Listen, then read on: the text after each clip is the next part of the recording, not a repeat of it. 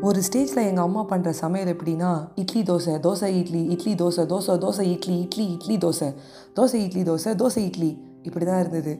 ஒரு நாள் எங்கள் அப்பா என்ன பண்ணார்னா பென் எடுத்து அவர் கேலண்டரில் வந்து இட்லி தோசை இட்லி தோசை இட்லி தோசைன்னு எழுதிட்டாரு. அதை வீட்டுக்கு வந்து ரெண்டு மூணு கெஸ்ட்லாம் பார்த்துட்டு பயங்கரமாக சிரிச்சாங்க. என்ன பாலாஜி சார் இப்படி எழுதி வச்சிருக்காருன்னு? என்னை படிக்கிறாங்கங்க. இட்லி தோசை மட்டும் பண்ணுறேன்னு நைட்டு வேறு என்ன தான் பண்ணுறது இட்லி தோசை தான் பண்ணுவாங்க. அப்படின்னு சொன்னார். ஸோ அப்போ வந்து பார்த்தீங்கன்னா நாங்கள் ஸ்கூல் தான் படிச்சுட்டு இருந்தோம் நாங்கள் நானே என் பிரதர் ஆகட்டும். எல்லாருமே ரொம்ப வந்து வெளில போய் சாப்பிட்ணும் அப்படிங்கிறது இப்போ பயங்கர ட்ரெண்டாக இருக்குங்க. டுவெண்ட்டி டுவெண்ட்டி த்ரீல இருக்குது பட் நான் ஒரு பேக் டு டேஸ் நான் ஒரு டூ தௌசண்ட் ஃபோர்டீன் ஃபிஃப்டீனில் சொல்கிறேன் ஒரு ஃபைவ் டு செவன் இயர்ஸ் பிஃபோர்லாம் வெளிலலாம் வாங்கி தர மாட்டாங்க. எங்கள் அம்மா ரிசப்ஷன் சேர்ந்தால் தான் வெளில போய் சாப்பிட்றோம்.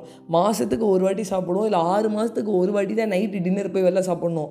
சும்மாலாம் சாப்பிட முடியாது. ஓகேவா அப்படின்னு சொல்லுவாங்க. அப்போ டின்னர் லஞ்சும் பிரேக்ஃபாஸ்ட் வெளில சாப்பிடுவீங்களா? கிடையவே கிடையாது. வீட்டில் தான் சாப்பிடுவோம். ஸோ இப்போ நைட் அழுத்து போயிடுச்சு. எங்கள் தாத்தா என்ன பண்ணார்னா சைவ சமையல் செட்டி நாடு சைவ சமையல் அப்படின்னு சொல்லிட்டு ஒரு புக் வாங்கினாரு.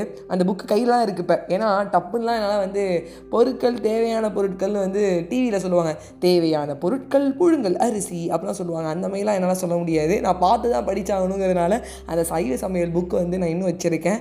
மெமரிஸ் பிரிங் பேக் மெமரிஸுங்கிற மாதிரி இப்போ ஒரு five to seven years before போய் நடந்த ஒரு கதை இது.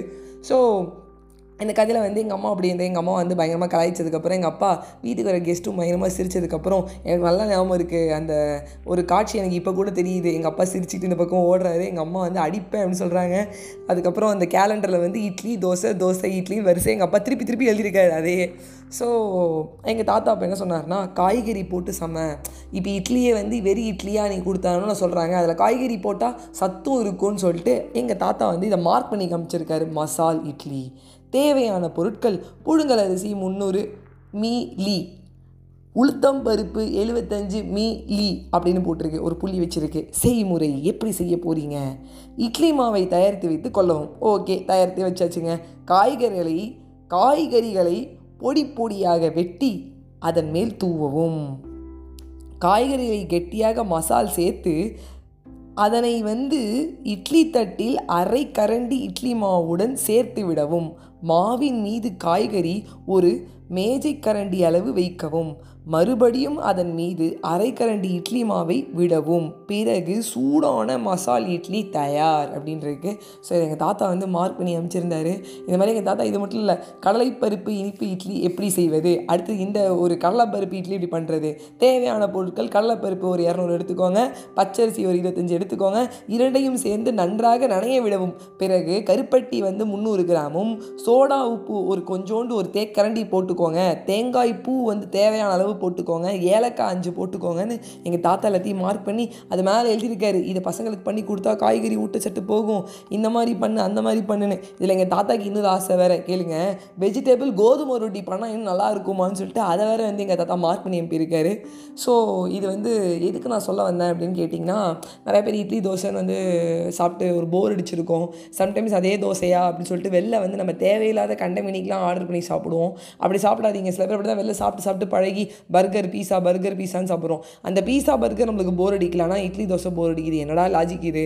அதனால் கொஞ்சம் ஊட்டச்சத்து சேர்த்துன மாதிரியும் உங்களுக்கு உடம்புக்கு இன்னும் ஆரோக்கியமாக இருக்கிறதுக்கு காய்கறியில் அதை வெட்டி போட்டிங்கன்னா நல்லாயிருக்கும் அப்படின்னு தோணுது. அதெல்லாம் வந்து நீங்கள் அப்படி சாப்பிட்டு உடம்பு வந்து ஊட்டச்சத்து வந்து உங்களுக்கு நிறையா பெருகட்டும். அதாவது அட்வர்டைஸ்மெண்ட்லாம் சொல்லுவாங்க ஆரோக்கியமாக வாழறதுக்கு இதெல்லாம் பண்ணணும்னு சொல்லிட்டு ஏதோ ஒரு டானிக்லாம் கட்டுவாங்க. அந்த மாதிரிலாம் நான் சொல்லலை. காய்கறி சாப்பிடுங்கன்னு சொல்கிறேன் அதான் சமையல் சமையல் சமையல் சமையல் வித் வெங்கடேஷுங்கிற மாதிரி சைவ சமையல் வித் வைஷ்ணவி செட்டினோட சைவ சமையல் இந்த புக்கை எங்கள் தாத்தா கொடுத்தத வச்சு உங்களுக்கு சொன்னேன். So back to own memories இன்னுமே எங்கள் அம்மா வந்து பார்த்திங்கன்னா நிறையா காய்கறி போட்டு வந்து சமைப்பாங்க.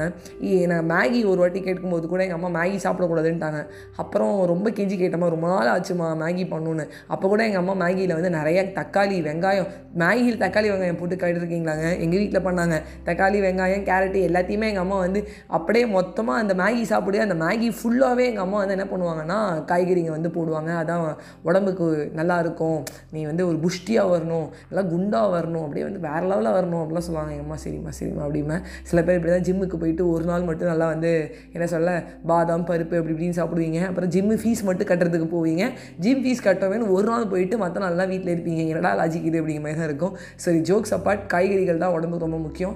நல்லது அது. ஸோ நல்லா காய்கறி சாப்பிடுங்க அப்படின்னு சொல்லி உங்ககிட்ட விடைபெறுவது உங்கள் ஃபேவரட் நான் Ajay Vaishnavi. Bye bye friends